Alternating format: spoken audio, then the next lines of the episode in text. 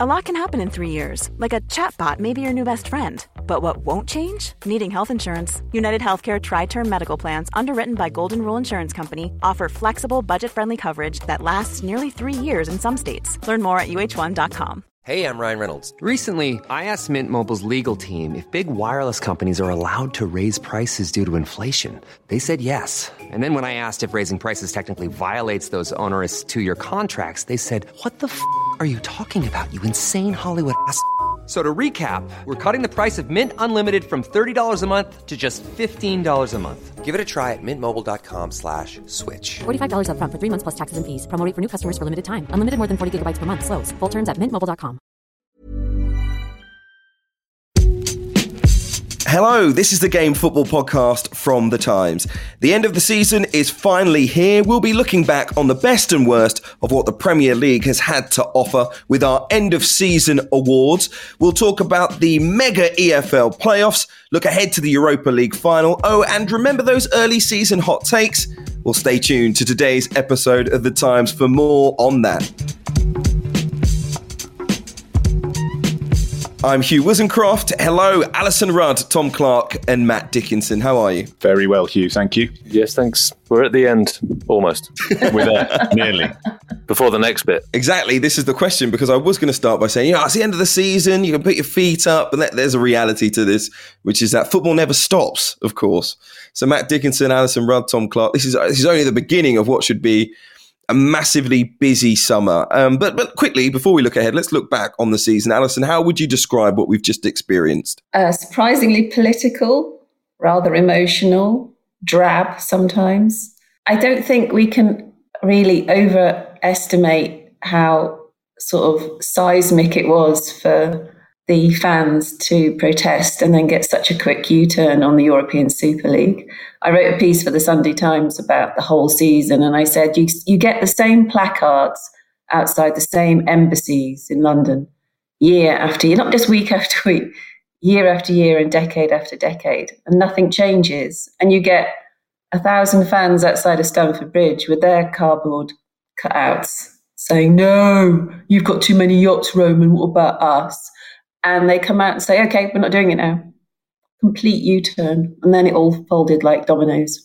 I think we took, I don't know, because we were living in it, I don't think we realized quite how incredible that is. Matt, how did you experience this season? Um, I, I, guess relief mostly. Firstly, that it, we sort of got it done. Um, because you know, there, there, I'm sure there were times when you know you, ne- you never knew, you know, predicting anything in this in these uh, uh, very crazy times is is tricky. So yeah, relief. Um, sort of seek enjoyment where you can. I mean, I, I take what Alyson says about sort of the, the political side. Equally, you know, I do wonder whether, I mean, in terms of just sort of the general, you know, week to week going back to matches, people are sort of craving just going back to normality. You know, I, I think there's going to be some big, really interesting debates about whether, you know, everyone likes to say, oh, well, you know, we'll never take fans for granted again, or we'll, you know, we'll never take football for granted again. We'll never, you know, we, sh- we should take these lifelong lessons from this once in a, you know, century pandemic. And, um, yeah, I'll, I'll, come back to you on, on those in uh, six months, a year,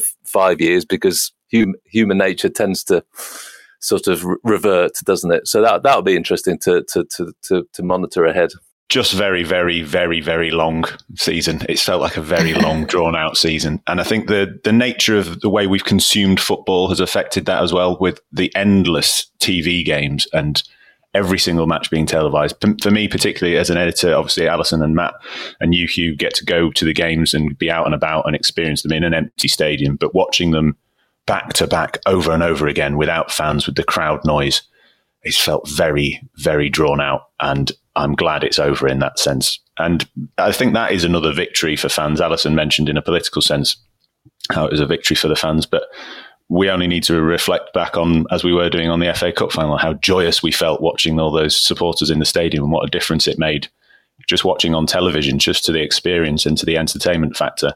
In that sense, it's been a victory for the fans. And so I hope, as Matt alludes to, that we can learn learn from this. But um, it's felt like a very long season, certainly. But Tom, I, I do, I think it did become um, a little uh, too much having every game available and staggered. So it was relentless. But can you not think back to how, when that first began, how what a privilege it felt to be Absolutely. You know, when we we're all yeah. cooped up indoors and we're allowed to watch every football match that's going and that was another political um, triumph for fans wasn't it the pay-per-view exercise was completely squashed very quickly fans said no we're not going to pay but pay for it we're going to give the money to charity so that was great and then i there was a there was a sort of tipping point where it just all became too much but until then i still think it was a sort of wonderful thing that we were we we could we could do that when we could do very little else. Yeah, you're quite right. We should be very grateful, as we've said before on the podcast, for football in these times of when we were all cooped up. I think for me, the end of last season, such as it was, slightly melds into this season, and so it kind of feels a little bit like 12 months non-stop of particularly the Premier League. Um, I think maybe this is me saying it as a fan of a f- team in the Football League um, who had more of a break from watching my team. When it comes to the, the top flight, uh, it's felt almost like a year long season. Uh, the end of one season merged straight into another one. Off we go. Here we go again. Um, but no, you're you're quite right. We should be very grateful that football was able to continue in that way because it's provided some great light relief, as I'm sure we're going to reflect on later. Did we get used to the, the I say the quality of the games? What I really mean is the sort of intensity level of the players, sometimes a little bit of apathy from both us watching at home and the players it seemed out there on the pitch because having the fans back over the last week has really given it an injection especially the players you know it is it is definitely boosted by players being back in are we going to see you know, football get better and better over the coming weeks. Do you think, Matt? Um, I think we'll see behaviour chat. I mean, that intensity brings you know, great stuff because it, as you say, it brings a frenetism. There's been a couple of games I remember going to when I'd think, right, if there were fans, you know, that, that would sort of almost peter out, and you'd think if there were fans here, particularly you know, when a home side's losing, and you could just imagine that you know they would have with the fans behind them they would have almost been forced to throw the kitchen sink sink at a, a, a, comeback whether it worked or not. It would have changed the dynamic perhaps of the last you know particularly the last 10 minutes of a game if if there had been fans there.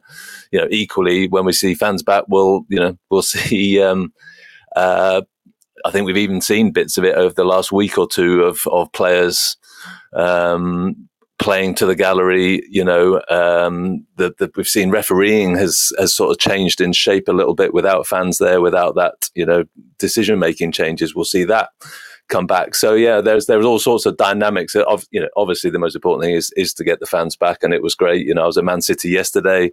That Aguero moment, or well, the the two of them um, that we got to enjoy. I mean, you know, that was you know that was spine tingling stuff, and and just to have 10,000 fans there, um, obviously, you know, gave it a whole sort of level of goosebumps that, that just wouldn't have been there with a, with an empty stadium. Alyson, what was it like from a journalistic perspective? You know, at the Times, was it harder to do your job over the past year? No, no, I don't think so. Um, I, my overwhelming sense is one of privilege to be allowed into the grounds. I never I never lost that. And then when I did manage to go to that brief interlude where there were fans, and then the final two uh, sessions of games, again, I thought that was again another privilege to be there when they were back and to be in a position to compare and contrast the empty stadium and the the way that you know ten thousand or fewer fans can make as much noise as forty thousand. That to know that is true, I felt that was amazing and uh, the the problems have been ones that I'm almost embarrassed to say are problems, but you would the way they set up the grounds for the media, some did it better than others. So at some grounds you didn't get monitors, so you couldn't see replays of key incidents, which is a bit stupid if you're reporting on the game because you want to make sure you get everything absolutely right. Um, it was possible at some grounds to go there and not see a single colleague from another paper. They were so keen to sp- spread you out. There, were, there was so much, and I thought, am I the only journalist here? I couldn't see anybody else at all. So you, and normally you're all you're all so huddled together, you can smell who's got bo and who hasn't. So it was. uh, in, in, Name, uh, we the, need to name names. Name names at this point. the diff, so the diff, I mean, uh, the difference between the, crowd, the, the grounds. I mean, some grounds have been so officious and it's been quite hard, physically hard to get in. Mm, you know, all the forms you fill in, and then it's not just forms and temperature check; it's just another form, and then an, another thing you have to do, and then don't go there, you must go there. And then some some some clubs have been far more relaxed about it. I mean, some clubs where you park, you know, you have to park two two car park spaces apart. I mean, utterly crazy. But um, but, it, but the fact that it's been different at each club, but to to be allowed to see all that unfolding, and also the staff of the clubs um, have been incredible. Just you know, really good natured about it, managed to combine knowing that times are different and yes, they know that someone's going to turn up late because they're in a traffic jam and try and uh, not do things properly. And they've handled all that sort of thing really well without any bust ups or rowing. It's, they've, they've staffed these things really well and cleverly and sensibly. So it's been, the annoyances such as not having power in the seat that isn't really a press seat because it's a COVID seat. That, that's annoying, but it's offset by just everyone's attitude and everyone being incredibly helpful. I mean, a volunteer at Selhurst Park, she, she was a volunteer. She wasn't paid. She was a volunteer, and the the big screen in front of um, that sits in front of the, the press seat sort of hangs down just went on the blink. And I said, You couldn't find someone to mend it, could you? And she just scurries off and tries to find somebody. I mean, she doesn't know who to find, but she, she did and she found someone. It was incredible. So I think my overwhelming sentiment, Hugh, is one of feeling privileged to have been part of it and to be able to report upon it. Yeah, I, I agree with that. And there were, I think there's memories for those people that were allowed in the grounds when no one else was there that won't happen again you know, I was going into London on the tube when it was lockdown, and you know, having the freedom of London Underground to yourself is an experience that will never happen ever again. You know, to go from train to train to train, platform to platform to platform, and not see another soul, you know, like uh, a scene out of 28 Days Later was something that I experienced many, many times.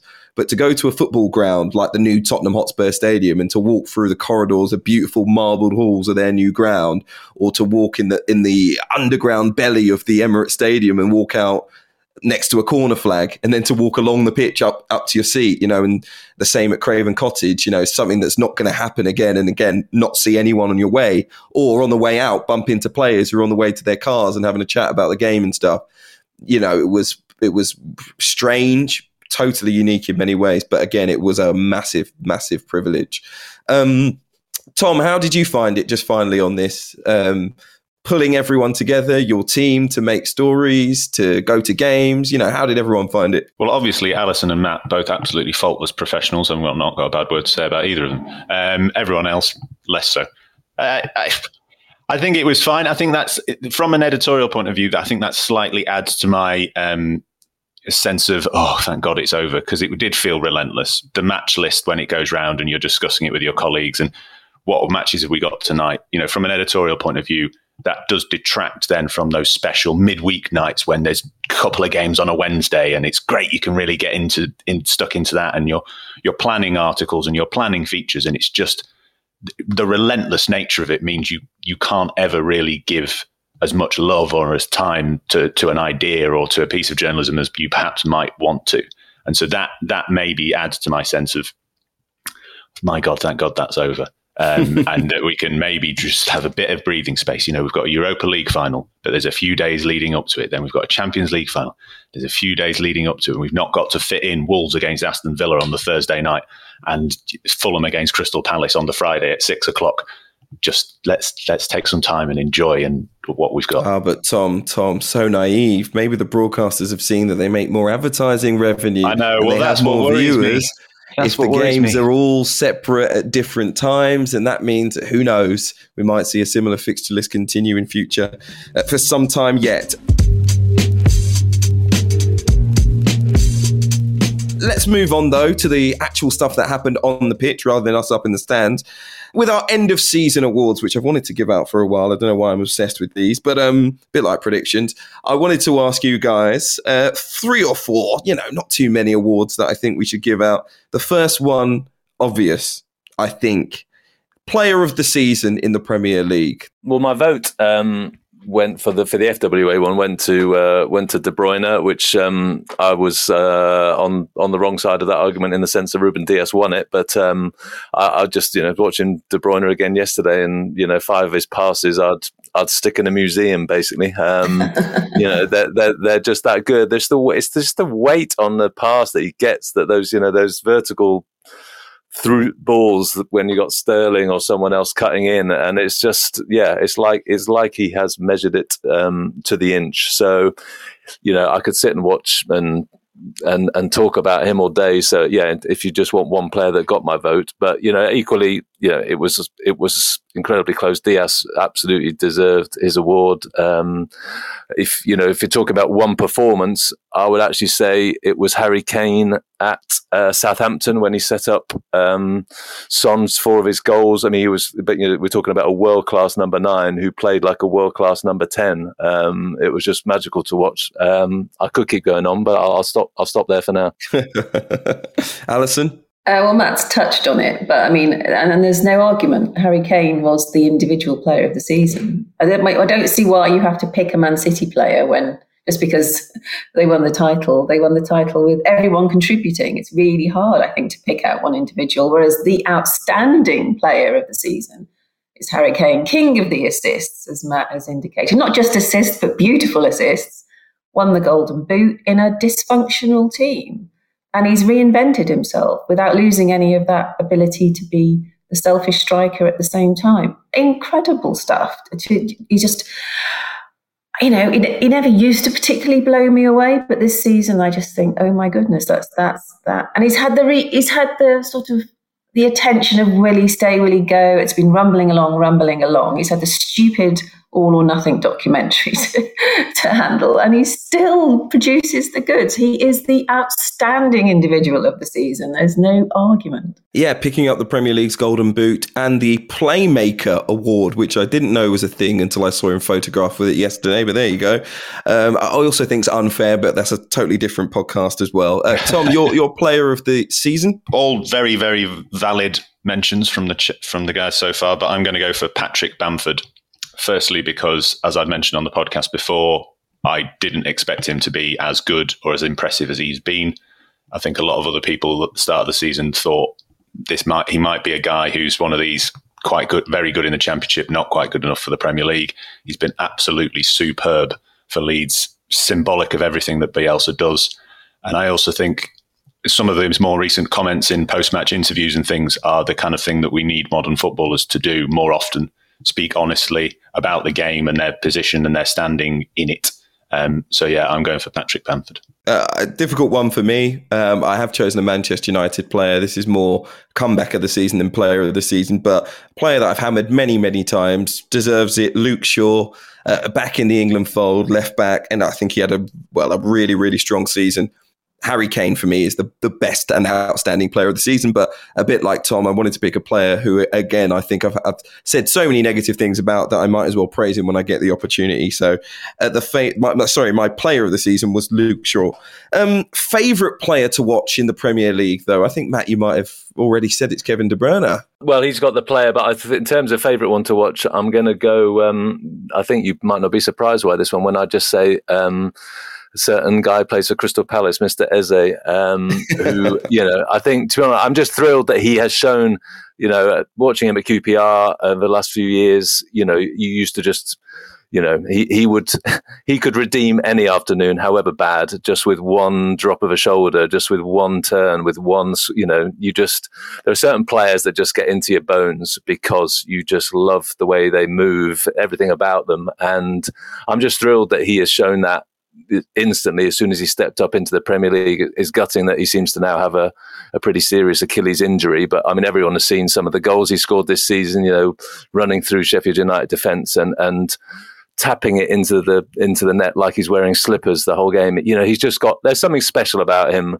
in just that you know his physicality, the way he he sways around a pitch, and yeah, I'm just thrilled that he, he's doing it at the at the top of the game now. Excellent player, and yeah, hopefully he's back from that injury uh, very very soon for Palace's hopes next season. Alyson, uh, this is very easy. Nat Phillips. He's supposed to be a championship player. In fact, he was supposed to be a championship player. He was supposed to be in the championship right now. It didn't. He probably didn't come will off. be next season, just so you know. It didn't come off, so he was necessarily thrown in at the deep end. And yes, made lots of mistakes. He's slow on the turn. He just doesn't look like an elite level player. And yet, it has been his performances that have ground out sufficient points for Liverpool to be able to be in the Champions League next season. And I just like the sort of disconnect of seeing him do what he does. And it doesn't look quite right because he's playing for the mighty Reds, and yet it works. And I bet there's a lot of Liverpool fans who will end up with a huge soft spot for him for many years to come. Yeah, I'm sure. I'm sure they will. Tom Clarke. I thought I was going to be the only person picking a defender in this character category, but it turns out not. I'm going to go for Wesley Fofana at Leicester. I think he's just absolutely unbelievable in so many different uh, qualities and attributes. He's got that kind of very cliched Rolls Royce element about him bringing the ball out from the back, but he also loves flying into a tackle, full full blooded, fully committed. He's been superb, and he's only twenty. I can't believe every time I watch him play that he's only 20 years old. And for Leicester to have, I think they paid around 35 million for him for a 20 year old that not many people had heard of. For him to look that good and have that much potential, I only hope his injury isn't as bad um, as, as some people are suggesting. But I've just loved watching him whenever he's played. He's played in a back four, in a back five, in a back three, always looks class. He was fantastic in the FA Cup final. I can't wait to watch him progress. I shouldn't say this as a Manchester United fan. I've bigged up Luke Shaw, but I've got to say my favourite player to watch in the Premier League has to be Phil Foden. Um, uh, he's just, it's ridiculous, really. You know, like you see the compare, you hear the comparisons about Gascoigne um, and how good Phil Foden might be compared to him. And it's, the more you watch him, the more you think he could easily surpass uh, Gascoigne, particularly in an England shirt, and maybe bring back a trophy for us. But yeah, I mean, he could win a European Cup this week as well but his impact, well, I think he's double figures for goals and assists, 16 goals, 10 assists as well. Young, young player, not even 20, I don't think. 19 is he at the moment? Uh, what he could do is just, yeah, boggles the mind. Um, it's just a shame he plays for Manchester City, as I say, because he probably never get the credit with the great British public either, playing for Man City for the next decade as he will. But um, but yeah, uh, incredible to watch. I got to see him at Brighton last week, uh, going up against you know Webster at the back and the big you know the big centre halves that Brighton have, and he was just it was just you know he has that element of a Rooney and a Gascoigne to him. You know, this is a player that has been. I think you know taken out of Stockport. It, it just looks like that when you see him because he has that grit, determination. He just doesn't stop you know, pair that with the talent, and I just think he's going to be prodigious. But we'll see, we'll see. But yeah, love watching Phil Foden. Right to our manager of the season, which I thought would have been quite straightforward, Matt. Um, straightforward for David Moyes. Is that what you're saying? Is, yeah, exactly. Um, yeah, no, I, am I'm, I'm going to give him a. am uh, going to big him up because I think I, I just like that he's re, you know never mind, obviously, just what's happened with West Ham's um, season of making Europe, and obviously, you know, there was a time when we thought they might might make the the top four. But I just, I'm I'm just really chuffed to see his reputation restored. Um, you know, that is that is a basket case of a club to to be a manager at. It comes with all kinds of baggage and complications. Um, dealing with you know managing up dealing with the directors and uh, owners is as complicated as managing down dealing with a group of, of, of 30 players and um, and then you've got fan expectations. It's not been the easiest place to um, to be at because of a lot of tension and angst around the place. So for him to have done all that, um, you know, I think you've seen the improvement in individuals. You've seen just a lot of good stuff, and also, you know, it's been some. There's been some thrillers as well. You know, it's not. It's not been dull football. So, yet um, Pep Guardiola is a genius. Bielsa's had uh, a fantastic impact on the Premier League. Great to watch, but um, I'm giving uh, I'm giving Moyes my vote. Alyson Rudd. I'm gonna eat humble pie and give it to Bielsa. I think, as I really, really thought he was gonna fall flat on his face. I just didn't see. He seemed like a one-trick pony. Oh, great! They're going to be super fit Leeds. Well, they're going to burn out, aren't they? I think he must be a magician to have just kept them going and going. In fact, if anything, they got better towards the tail end of the season. So that is remarkable, I think. And also the two other promoted clubs went eh, eh, and he kept them afloat, better than afloat. Um, very good record against the traditional top six.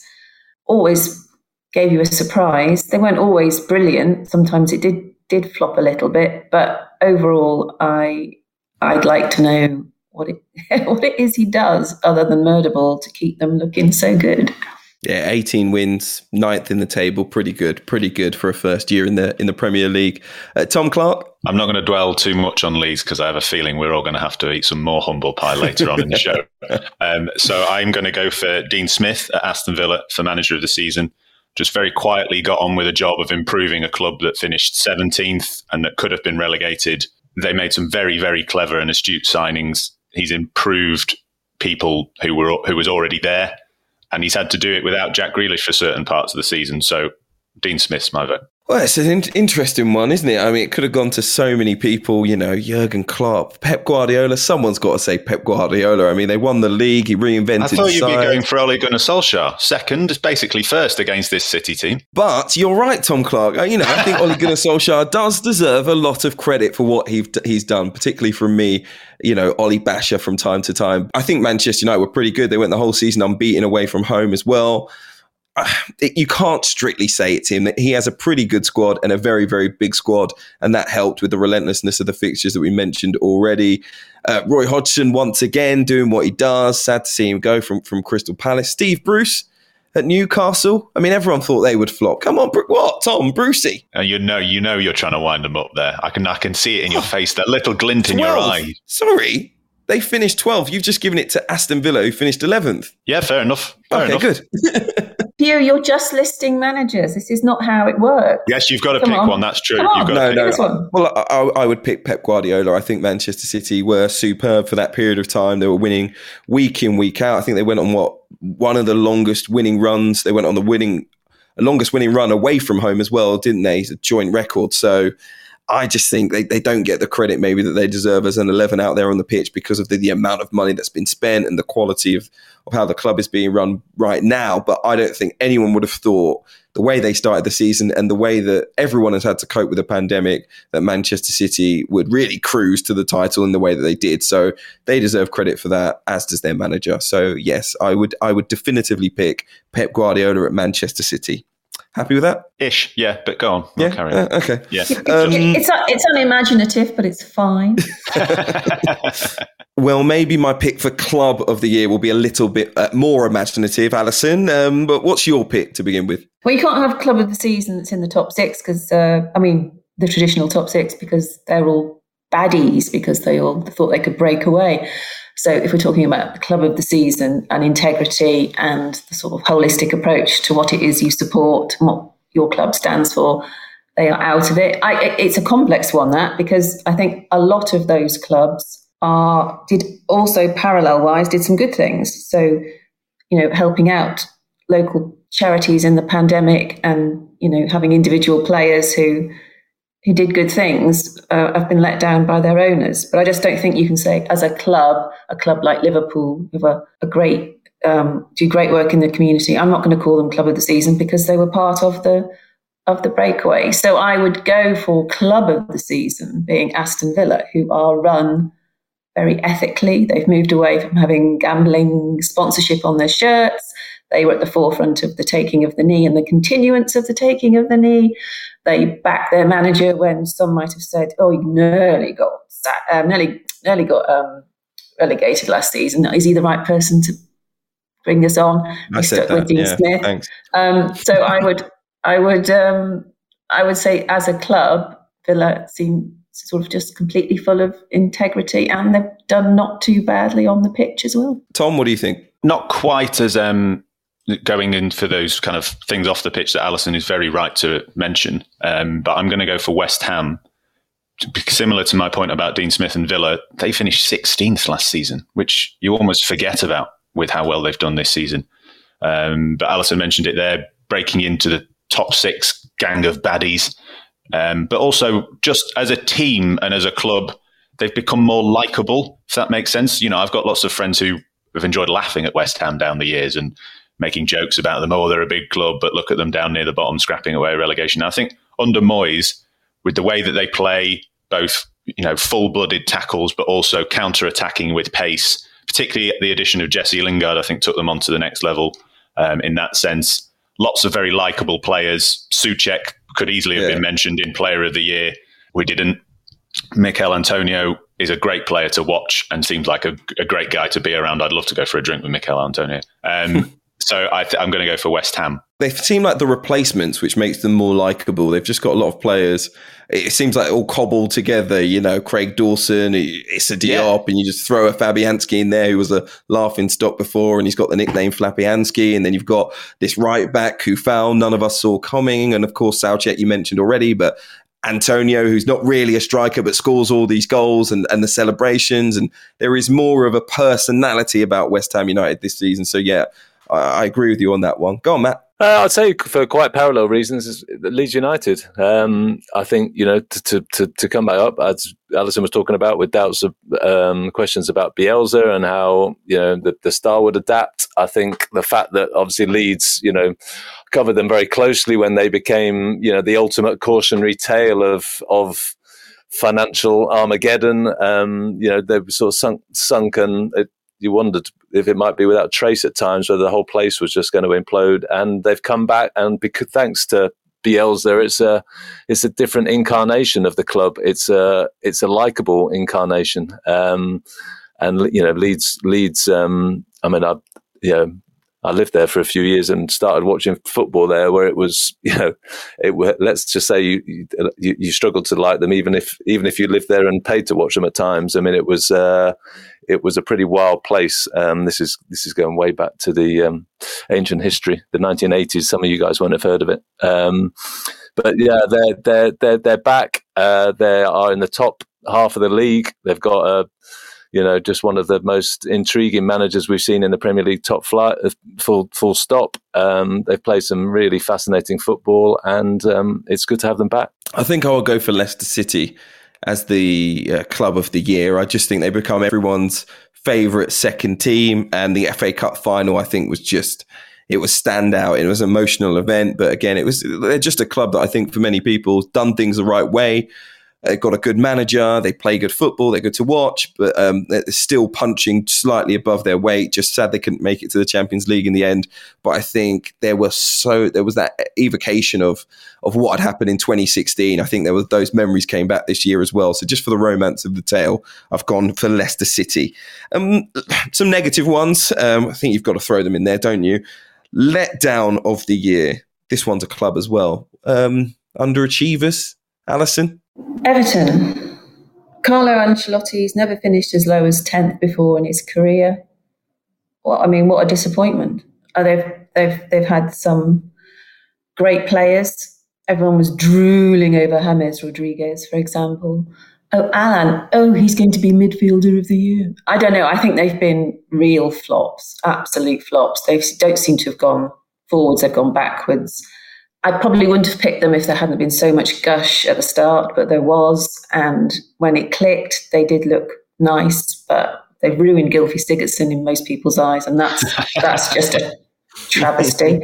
I gave him three out of ten, Alyson. Just, just I was, I actually thought of you as I typed that number in yesterday at Manchester City, um, knowing that we were going to have this chat, and I was, I was actually almost bracing myself for a berating. I don't blame you. It's just been a dreadful season. It, it, that's just part of it. Carlo said they did point out they are ten points better off. I mean, given the investment and everything else, I'm not disputing your broader point. He, he did say, you know, people will say because we've had a flat end, but he did point out they're 10, 10 points uh, improved on last year, but given the investment and some of the players they've got, I would have thought they should be at least that. Well, it's fizzled out and fizzled out. And I, I would say the word flop, if that's what we're talking about, really does apply to Carlo Ancelotti and to the team. Matt Dickinson, who have you gone for? Um, I'd go for Arsenal um, without much hesitation. To be honest, I was there on the opening day of the season at uh, Craven Cottage. It, the sun shone, um, the pitch was perfect, and Arsenal waltzed to a 3 0 win, um, looked fantastic.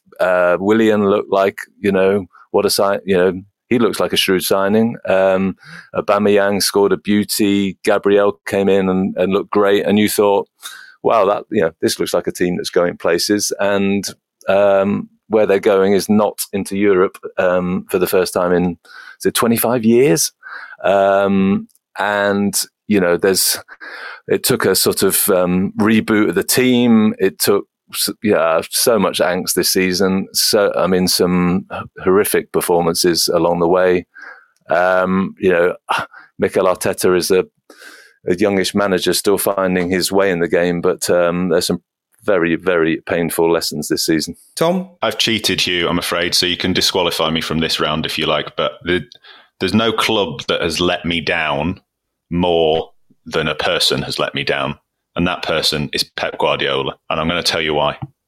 he won the title. He could have given me what I wanted, which was get Ederson up front or in midfield for 20 minutes or something, let him take a penalty. And instead, all this nonsense of, oh, let's give Scott Carson a game. No one wants that, Pep, all right? We're living in tough times. Let's give us something to laugh about. This guy's got a great left peg. Let him take a free kick, maybe a corner. Let him take a penalty. You let me down, Pep. You let me down. The only thing that can save you now is you know Champions League semi, Champions League final, nil nil, extra time, nil nil, goes to penalties. City win it 10-9. Ederson scores scores the winning pen. It's the only way he can redeem himself. But even then, I'll still I'll never forgive him. Two teams for me were let big letdowns this season. I've got to say. Firstly, Tottenham Hotspur, who, as we all know, I predicted would finish in the top four.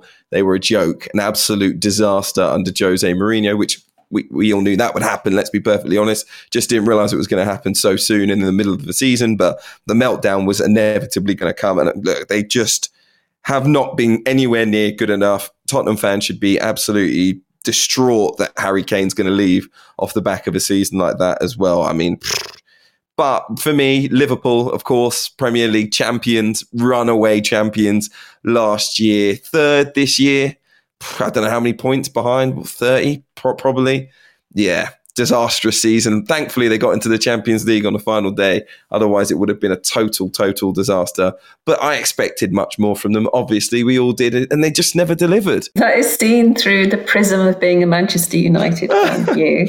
From no, a Liverpool no, no. fans' point of view, it's been an incredibly difficult season, and they they could have imploded, and instead they pulled themselves together and got a very important Champions League place. Well, so they, I think they, they end in credit. They end in credit. Yeah, they end in credit, but they did implode. It was just far earlier in the season. Uh, for me, given the talent that was on the pitch, most of the games, everyone says, "Are oh, the two centre backs?" Yeah, okay, but nine players started most games who had either won a Champions League or a Premier League. More than enough talent to be beating teams in the bottom five at home, and and they've just those results, you, you, you know, you'd, you'd think Liverpool had nine players on the pitch, the way that people speak about, you know, how the injuries affected them this season. Wasn't that bad. They had 11 players. They didn't play well enough.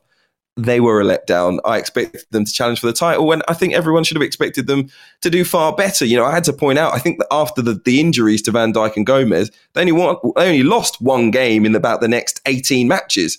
So it's not like, oh, the injuries killed our season. You just hit a point – where you were very, very poor. And and for me, you know, the, the one that Liverpool fans will really care about is me awarding them my letdown of the year. So, you know, it's a painful end to the season. Um, just finally, our flop of the year. This is a player who we expected a lot more from, and they just fell flat on their face.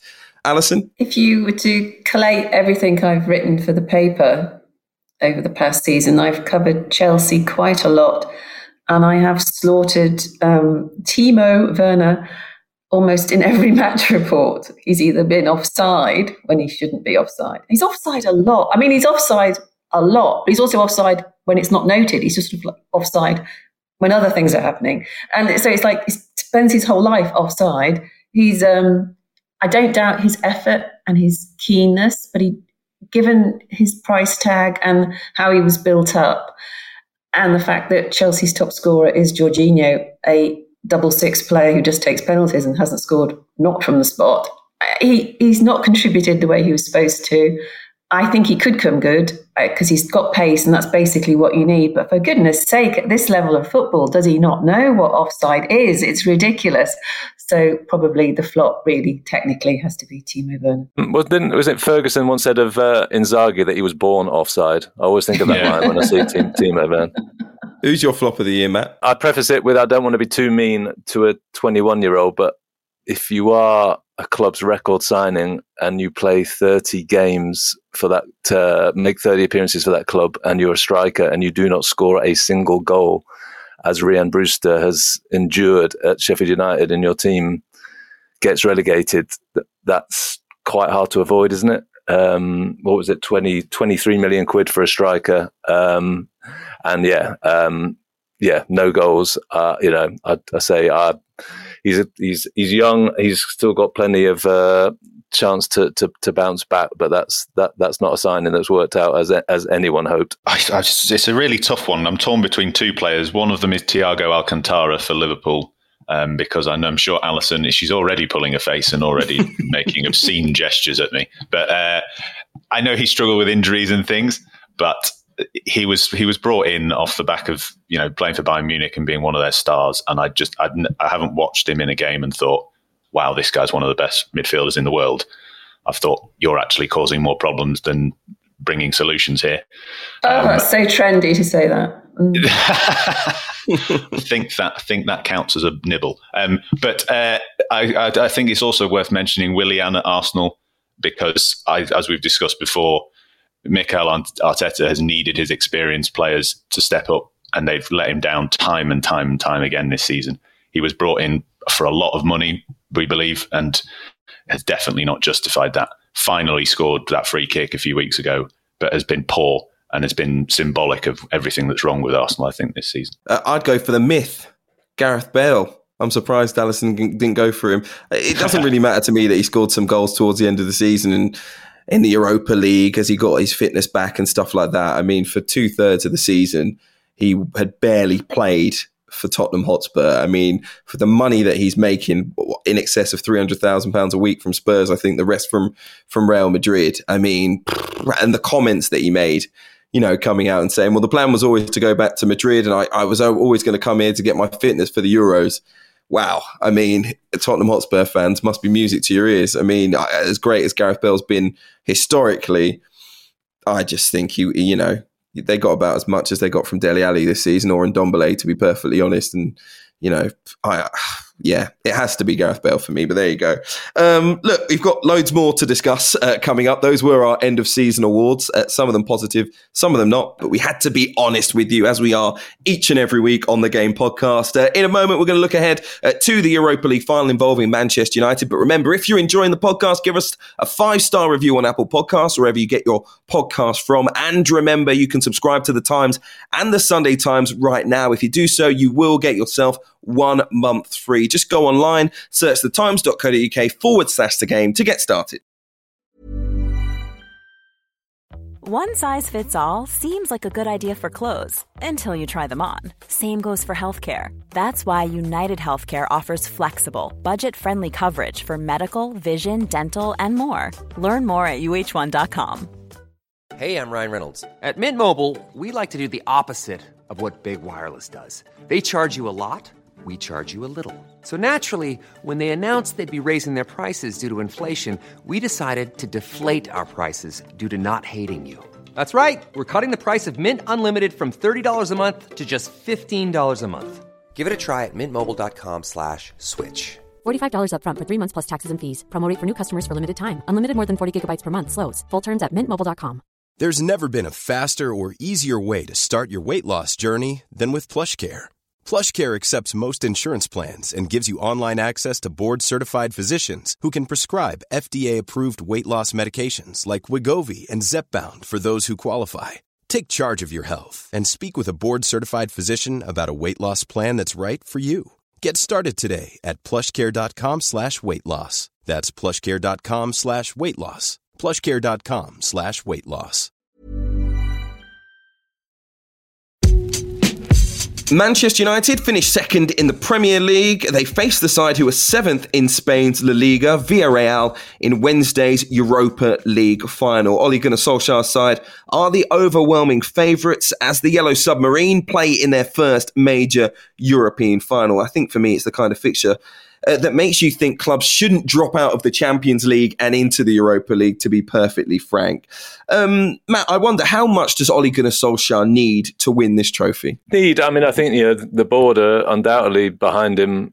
You know, whatever happens, but you know, I think winning winning any trophy. You know, we've seen plenty of sort of big regimes that have sort of started off with uh, the League Cup and, and built from there. I think, you know, top managers say that, you know, winning becomes a habit. It, it becomes something that, you know, you can you can use to to inspire and, and propel a, moment, uh, a regime forward. So I think it, it matters because it's that that feeling, isn't it? It's that feeling of right. This is this is what we're about. Um, so yeah, I, I, don't. He doesn't. He doesn't need it because you know his job's on the line, but it it will give added impetus, and any manager wants that. Is it a failure, Tom, if they don't win the Europa League for Manchester United? I think so. I think they're favourites, and I think they've got a team and a squad capable of beating Villarreal. I think it will be interesting to see them cope without Harry Maguire. I'm not sure how you feel as Manchester United fan, the idea of Eric Bailly and Victor Lindelof being your centre halves.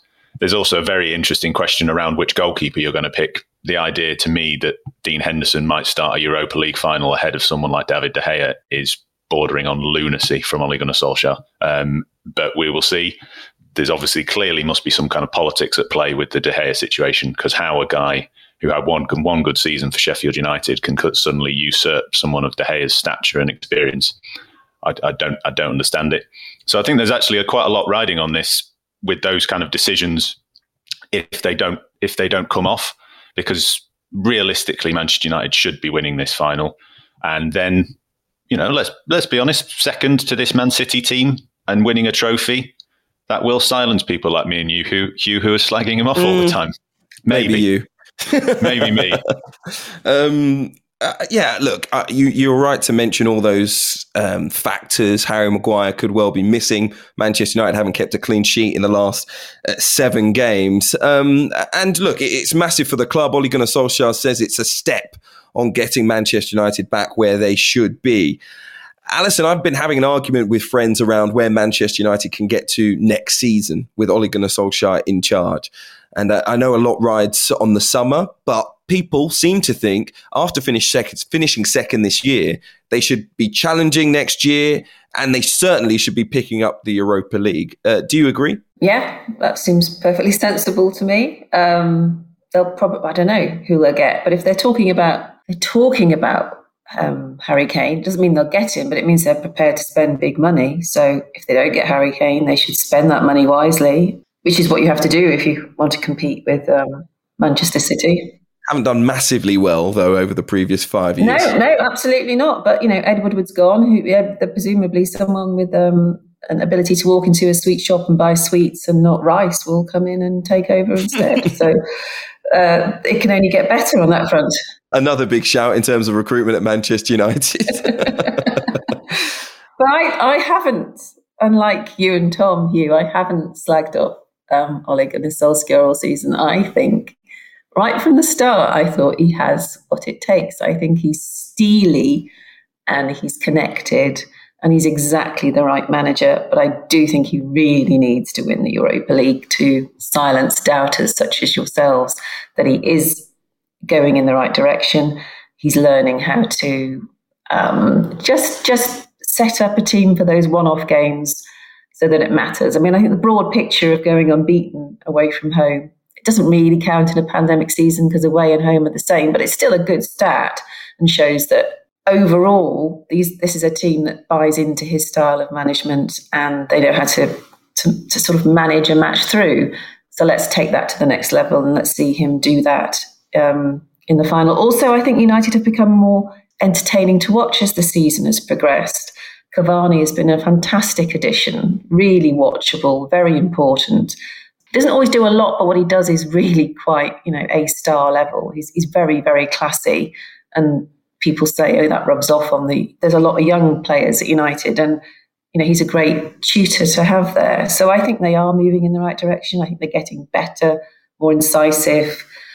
Um, I think they will win the final. They certainly ought to, and it, I think it would be a step a step backwards for Solskjaer if they didn't actually, because they've it, it feels like the it ought to happen definitely. See, I, I think the away record shows that Manchester United have, have virtually perfected playing with their backs against the wall, which is the way Ole Gunnar Solskjaer has basically set them up the whole time. You know, counter attack, break on teams. They've scored some fantastic goals, to be fair to them, this season. But when they need to dominate, control games, be on top, playing the opposition half, still think they find it difficult to break teams down and be really creative. Although I'm enjoying Paul Pogba being further forward, playing off the left hand side, where I think he, he does do some of his best work.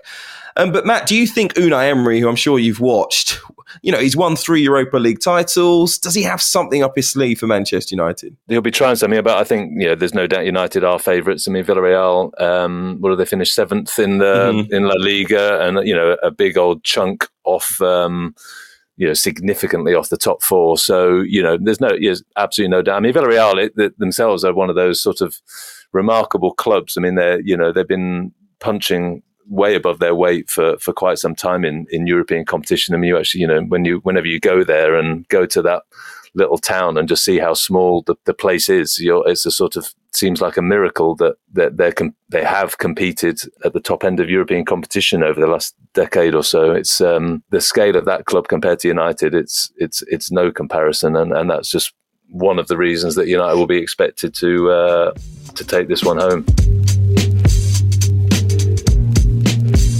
Before we go, let's find out how we did as the foreseers of the future, footballing Nostradamuses, look into our crystal footballs, uh, what we said would happen this season, and find out just how right or wrong we were about it all. I'm, I'm saddened to say we're doing this. Tom Clarke, explain more. This was my idea, was it? What stupid, stupid idea. I can't believe you're publicly pinning this on me. No, well, I just think it's nice for journalists sometimes to open themselves up to a bit of criticism and see show that we are human. And have you not seen Twitter? No, I know, but they love us really, Matt. They love us really. But also, I just we offer so much great insight and so many great and accurate predictions on this podcast. I think it's just nice to show that we're human sometimes and that we do get things wrong. So, um, our producer John has trawled back through the archives and found some clips of us. I think, Matt, luckily for you, you're getting away scot free here because you weren't on the big prediction show. But uh, unfortunately for myself, Alyson, and Hugh, we were. So I think, and uh, Gregor Robertson, who's not with us today because he's expecting his first baby, which is exciting for him, he features as well with, I think, an excellent prediction or two. So uh, John's got a few clips ready for us. I think Arsenal have got real kind of cause for optimism, and I think they could perhaps make it into the top four. Fantastic. He's always seen as the, the wise oracle of the game podcast, isn't he? He's played the game, he knows exactly what he's talking about. No, absolutely moronic prediction from Gregor Robertson. Happy days, by the way, Gregor, if you're listening. Good luck with the baby and all that. But, you know, these are going to be so taken out of context, the incredibly short clips that means that we like I can't look good coming out of this. It's impossible. I'm so oh. glad I'm not on any of these. I'm I'm I'm just I thought you guys be getting cold sweats at this moment. I am. I am. Well, Hugh, let's see if Gregor was the only one who had certain things to say about Arsenal. I don't think Arsenal are going to be top 4, but I do think Spurs are going to sneak into the top 4 and I know a lot of people will say that's utter claptrap. utter claptrap it was. Turned out to be completely right with the second prediction that you made there, Hugh. Never mind. They bottled it. They bottled it. They bottled it. That's all I can say. They've let me down. Not a strong start for Hugh or Gregor. Alyson, wonder what you predicted at the start of the season. I've decided I'm going to have faith in Frank Lampard ever since that moment in the quarter final where he hauled off three youngsters at half time. Yes, he's got it. So let's assume Chelsea are back in business. Roman Abramovich spends the money, expects results. I think Frank just about has what it takes to do it. And I just I just think City are stuck in a rut. Oh, double whammy for Alyson there.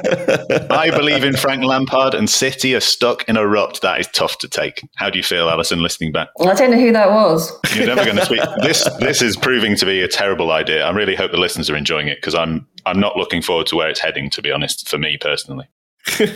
My hot take is partly on Lampard and also on Ole Gunnar Solskjaer, and I think that for both of them, this might be their last seasons at their respective clubs. That's not too bad. Yeah. One out of two. That's not bad. If it wasn't for the delusions of Ed Woodward and the Glazers, I would have had two out of two there. Yeah, fine, he's going to win a trophy and he got second. Solskjaer did okay. fine. fine, I got that one wrong. Alyson's never going to speak to me or producer John again after this episode. My major concern is I think Aston Villa, and this is one of the, the, clubs that I think fall into a little bit of the ilk of, of Leeds United. I think they'll go down this year. Oh, oh no we can understand it though. I think you know you were new, new, new host of the game podcast. You wanted to come in fighting, come in, come in, throwing some punches, making some big statements. You went for it, and you've fallen flat on your face. All these suggestions show me is that we didn't know how the lack of fans and the pandemic were truly going to affect teams. Aston Villa, I'll say it now. Clip this one up for next year. They'll struggle next season. Believe me. Oh, doubling down. This is the, the, the ultimate age of modern politics. Hugh Woozencroft, I can see it now. Double down. I will, I, I will be right in the end. I might not be right now. Maybe, Hugh, it's time for you to redeem yourself with another prediction that you made. West Brom and Fulham, I think they're going to go down, having seen them in the Championship last season.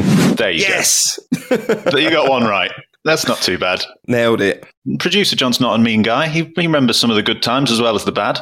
But I think I think there's more bad times to come, unfortunately. No one's answered the key question: Where is Gylfi going to play? The He's not going to. He's going to be James Rodriguez's backup in a position of number ten attacking midfielder that you know doesn't really exist that often in football anymore, and doesn't shouldn't exist for a team like Everton, which is why they're going to finish eighth or tenth. That's brilliant. kind of right, kind of right, almost spot on, and also proof that Alyson really, really does love Gylfi Sigurdsson. Yeah, yeah. Three out of ten. And finally, we end with a team that we gave a lot of love to at the start of this podcast, lots of reflective praise for Marcelo Bielsa and the way that Leeds play and Patrick Bamford, but it wasn't quite the same at the start of the season on the opening game podcast. I'm confident they'll stay up, absolutely. I couldn't say the same about the other two teams promoted, I think that they will win enough games. I don't want to say they're going to get relegated, but I do genuinely think they'll be in a relegation scrap this season. Any ideas that they'll be challenging for Europe are, are misguided for me. I mean, you would think that it, it, it's like a Barcelona level club, you know, it's one of the great names. And, and maybe it's just me being a younger person. I just don't see it. And I, I think they're a great football team, but the fanfare, I think, has been a little bit over the top. Hugh, that's a particularly bold move as an opening gambit, as, you, yeah, a- as a new lead man on the show. I mean, they I, might be back in the championship soon, so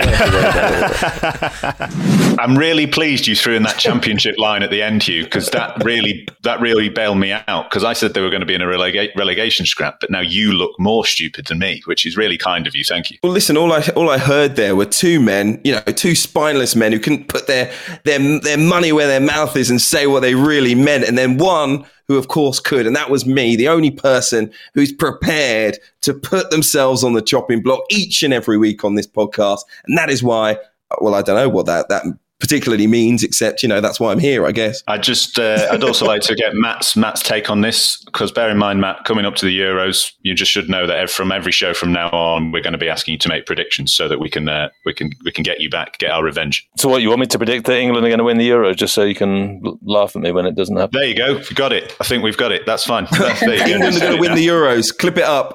get it ready. Yeah, but at least at least that you know that's that's the delusion that we all share before every tournament. So I'm in good company. This episode should be called "Everyone Eats Humble Pie Apart from You." it, look, if I was humble, I would have never made it to where I am. You know, it's just it's just what you need to be these days, Alyson. You got you got to cut yourself apart from the others.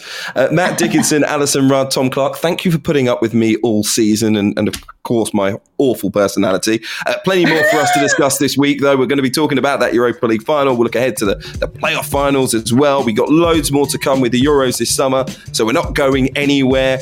But remember, you can subscribe to the Times and the Sunday Times right now across all of your devices. Tom, thank you. Matt, thank you. Alyson, thank you very much. You can get one month free if you sign up today. Just go online, search thetimes.co.uk forward slash the game to get started. As I say, loads more to come over the coming weeks, so don't go anywhere. We will see you on Thursday.